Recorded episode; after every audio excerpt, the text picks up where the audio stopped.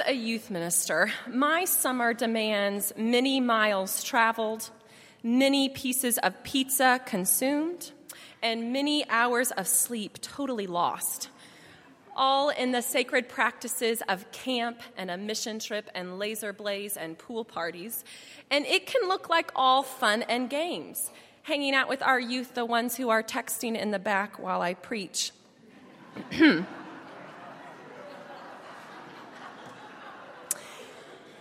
getting paid to take youth to learn group dances and come up with inside jokes and decorate our Facebook pages full of photos.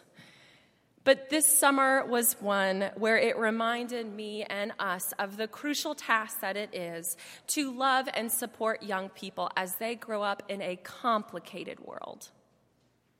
For our summer also held accidents that came too close the loss of friends and loved ones, illnesses that came by surprise, confessions of depression and thoughts of suicide, pain over a relative's addiction, heartaches that threaten one's sense of pride and identity, and the impact adults leave on young people's lives through cycles of physical and emotional abuse. And at times, it can just feel like the world came into my youth group a foreign intruder that was uninvited and unwelcome. And yet, these are the issues in my beloved community. And so, while at camp, when other adults would see some of the behavioral issues that we dealt with, I would get some kind of I'm sorries. Well, I wasn't sorry. That's the community that we love. And being called to love all people means facing lots of issues, so bring it on. But little did I know that a few weeks later, the stress of life would hit way too close to home in the form of a senseless and sudden violent assault against one of our own youth on a late summer night. And I became aware of how ignorant and naive I had been. For the outside world is not some foreign place, some intruder, but rather it is where our young people live. It is where we live and move and have our being. So we spend our time here in these walls in this building talking about love and forgiveness and sharing and grace. But how do we prepare ourselves to live out our faith in the real world, where other people are taught that forgiveness is for the weak and love is to be earned? What you want, you take at no matter the cost. So, as the church, it begs the question what does it look like to form people in God's transforming love in a world whose daily bread is love of self above all others? Can our beliefs hold their weight in the real world? To further complicate our summer, we went to Miami um, a, few days after all this happened. Um, 15 high school youth and four adults, we went to Overtown, which is a neighborhood in the midst of downtown Miami, to help lead a week of camp with 85 kids at a place called Touching Miami with Love. After we had been commissioned the Sunday before, Jim England came to me and thanked me for taking our youth to dangerous places. It was an ironic compliment and one that I thought of as camp started, and within hours, I saw one of the TML kids hit Nick, one of my ninth graders. And then a few hours later, I watched another child threaten to beat up Matthew later that afternoon. And I stood there and I thought, okay, other than the world coming into my doors, I took them into the world. I have taken this group of privilege to experience a reality that is common in many places and not just in Miami, but in our own city. But an experience that away from Louisville they could see with new eyes outside of their comfort zone. And the kids at TML were rough and gritty and difficult. Those first days, I watched children ages 5 to 15 punch each other. Words shouted like weapons back and forth and back and forth, threats thrown around with ease, inappropriate, vulgar language coming out of the mouths of young children. Stopping fights almost every hour, children unable to play a simple relay game because of how quickly it turned to chaos, and being warned of heroin activity right outside our building by the mural that states love. Away from the chaos, dinner on that first evening was a bit quieter than usual. Perhaps it had been a long day, or perhaps it was simply the disorientation from those used to privilege being placed in many people's reality, a dog eat dog world where an eye for an eye is making the entire community blind. And then a few days later on Wednesday, things began to change all through the invitation to ride around in a 15 passenger around Overtown, a few blocks, with Angel Pittman, who is our Cooperative Baptist field personnel, who she and her husband run TML in the midst of Overtown. And she told us stories and she described to us. And with the faces of Jamari and Nigeria and Trinity and Daniel and countless other children that we knew and loved, our hearts melted as we saw with new eyes countless subsidized housing projects and dilapidated concrete apartments, which they call home. Crammed full of people because of not a lot of money, no air conditioning in the Miami heat, few resources to wash clothing, and buildings long neglected by those who operate them. Streetlights blinking yellow to decrease the number of carjackings. Crime rates from drug dealing and gang violence and domestic abuse a neighborhood destroyed by highways so that people could get to the nice parts of downtown Miami, to South Beach. Meanwhile, in Overtown, underneath the highways, a community of homeless scraping by to live. Decades of fraud charges against every single government official that represents that community. And a high school rate that has been failing ever since they started uh, creating standards, with a 40% graduation rate many dropping out their freshman and sophomore year. 70% of the TML kids having had parents incarcerated at some point, many of whom saw the crime happen. And no grocery store, but rather an abundance of corner stores on every single block, where children live off of a diet of chips and soda, all of which is only accessible walking past the drug dealers who guard and protect the corner store. So we met that night and tried to find our sense of gravity again, debrief what we had seen now that we knew these kids. What was there to say? As a minister, I asked the obligatory question well, what would Jesus call us to do in this situation? Blank stares, no answers. For the Jesus that is too often painted by Christians is one who would feel as unfamiliar and uncomfortable as we were on that first day. A neighborhood too tough for Jesus, who prefers holding lambs and looking peaceful. Because Jesus is supposed to be nice, right? Church is about being nice. Research on youth and religion paints a picture of your average American teenager's understanding of faith as this God exists, which is good. God wants us to be good and nice and fair. The goal of life is to be happy, and God's not really involved unless you need something to be happy. And if you do good things, then you will go to heaven.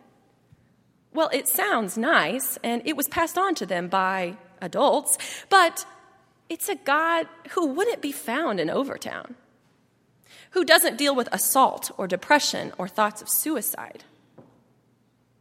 So when I came home and I read our gospel text from John, I couldn't help but feel as if Jesus as bread were as applicable to the real world as this image of a God who just wants us to be happy. Jesus is the bread, so don't worry about poverty because if you believe, you won't be hungry anymore. God wants us to get to heaven, so ultimately, who cares about the present reality? Well, we care. And a little small voice couldn't leave my ear Is this all? Are we missing something? Because when life gets rough and the complications of reality are overwhelming, when the struggle to find hope in the real world is impossible, a God who is just nice isn't getting us anywhere. And passing down a simplistic theology of God that leaves God out of touch with the real world means that we are raising up generations unable to hear how the call to follow has anything to do with our real lives. God is left sitting like an object in our room rather than a presence or a force. We put Jesus up in a stained glass window, like a prized model car or a collector's Barbie to be marveled at. He becomes a relic, something to be admired, a signed baseball never to be played with lest it get lost in a scary neighbor's backyard. As Almeda Wright described, if Christianity's biggest theological statement is playing nice in the sandbox, then we've got a problem. When we ascribe to the popular faith, the faith focused on me and my salvation, then we are the people grumbling in the desert for more food. Or the crowds looking to Jesus for me for more. As if Jesus were some slot machine where if you do good things and ask for it, then you'll get it right back. Rather than wrestling with a God who voluntarily enters into the darkest places in embodied human flesh and then asks us to do the same. Yes, God can and will continue to provide food in the desert as God did with our ancestors for those who are dying of hunger. When we feel as if we can't take a step further, we receive the bread in the desert that helps us keep one foot in front of the other. But let us not miss out on the more that God is inviting to us in Christ. The body of Christ, the bread of life, is more than simply receiving for ourselves. It is the meal of invitation for those who are called to follow, called to take part in this life of embodied love. It is food for transformation, the unique calling to participate and follow, to go and to do likewise. To not just eat, but to let it nourish us and shape us to be imitators of Christ. Jesus offers us the invitation not just to settle for sustenance when we need it, but for satisfaction in real life. The invitation not just to come to church occasionally, but to be the church all the time. The invitation not just to admire Jesus from afar, but to strive to become like Jesus, that Jesus lived in the real world too, the invitation not just to hear of poverty far away, but to know that it's here. And just as TML is offer, called to offer the bread of life, we too are invited to take and to eat and to share at Friday Church in Morocco and less than a mile down the road this Wednesday, tangibly, at our picnic in Shelby Park. It is the invitation not just to get by, but to truly live a few, it felt like a few hours. The next day, we gathered after we got back from Miami. It was a Sunday. So we were in Bible study up here in the youth room. And we started trying to put words to name our experience. And we used words like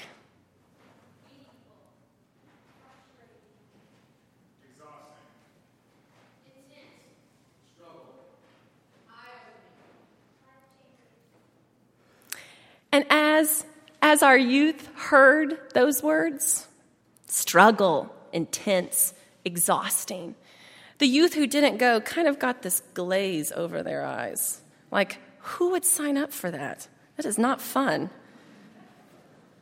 One voice said, That's a lot of negative words. yeah. But as one of our participants responded, This week I saw and I heard. In life, we're alive, but this week I lived. The life that Jesus invites us to live will not land us celebrated in magazine or understood by our peers. And yet, when our ears are tuned into a world crying out, may we look around and see Jesus yelling above the crowd Do not miss the point. I am the bread of life a life that is unending and abundant, more than you could expect, a life that matters. Your life matters. Your life in me and through me and with me can matter. And when we know this and live into it, then the living begins. Then the adventure becomes real, a life to live with purpose and meaning, connected to the ultimate source of all satisfaction, which is God, our creator and our sustainer. So, as our summer winds down and we get back into our routines, God is inviting us to take Jesus off the shelf and see what he's made of. And in turn, to live out the miracle that is God's love embodied in our real lives out in the real world. Should today be a day where you want to accept that invitation to a God who's calling you to a life that matters in Christ, or to join this community as we seek to walk together, being people of God in the real world? It's our tradition that as we sing, you can come forward to share. Now, to the one who, by the power at work within us, is able to fa- accomplish far more than all we could ask or imagine. To God, may we give our worship, our praise, and our very lives. Amen.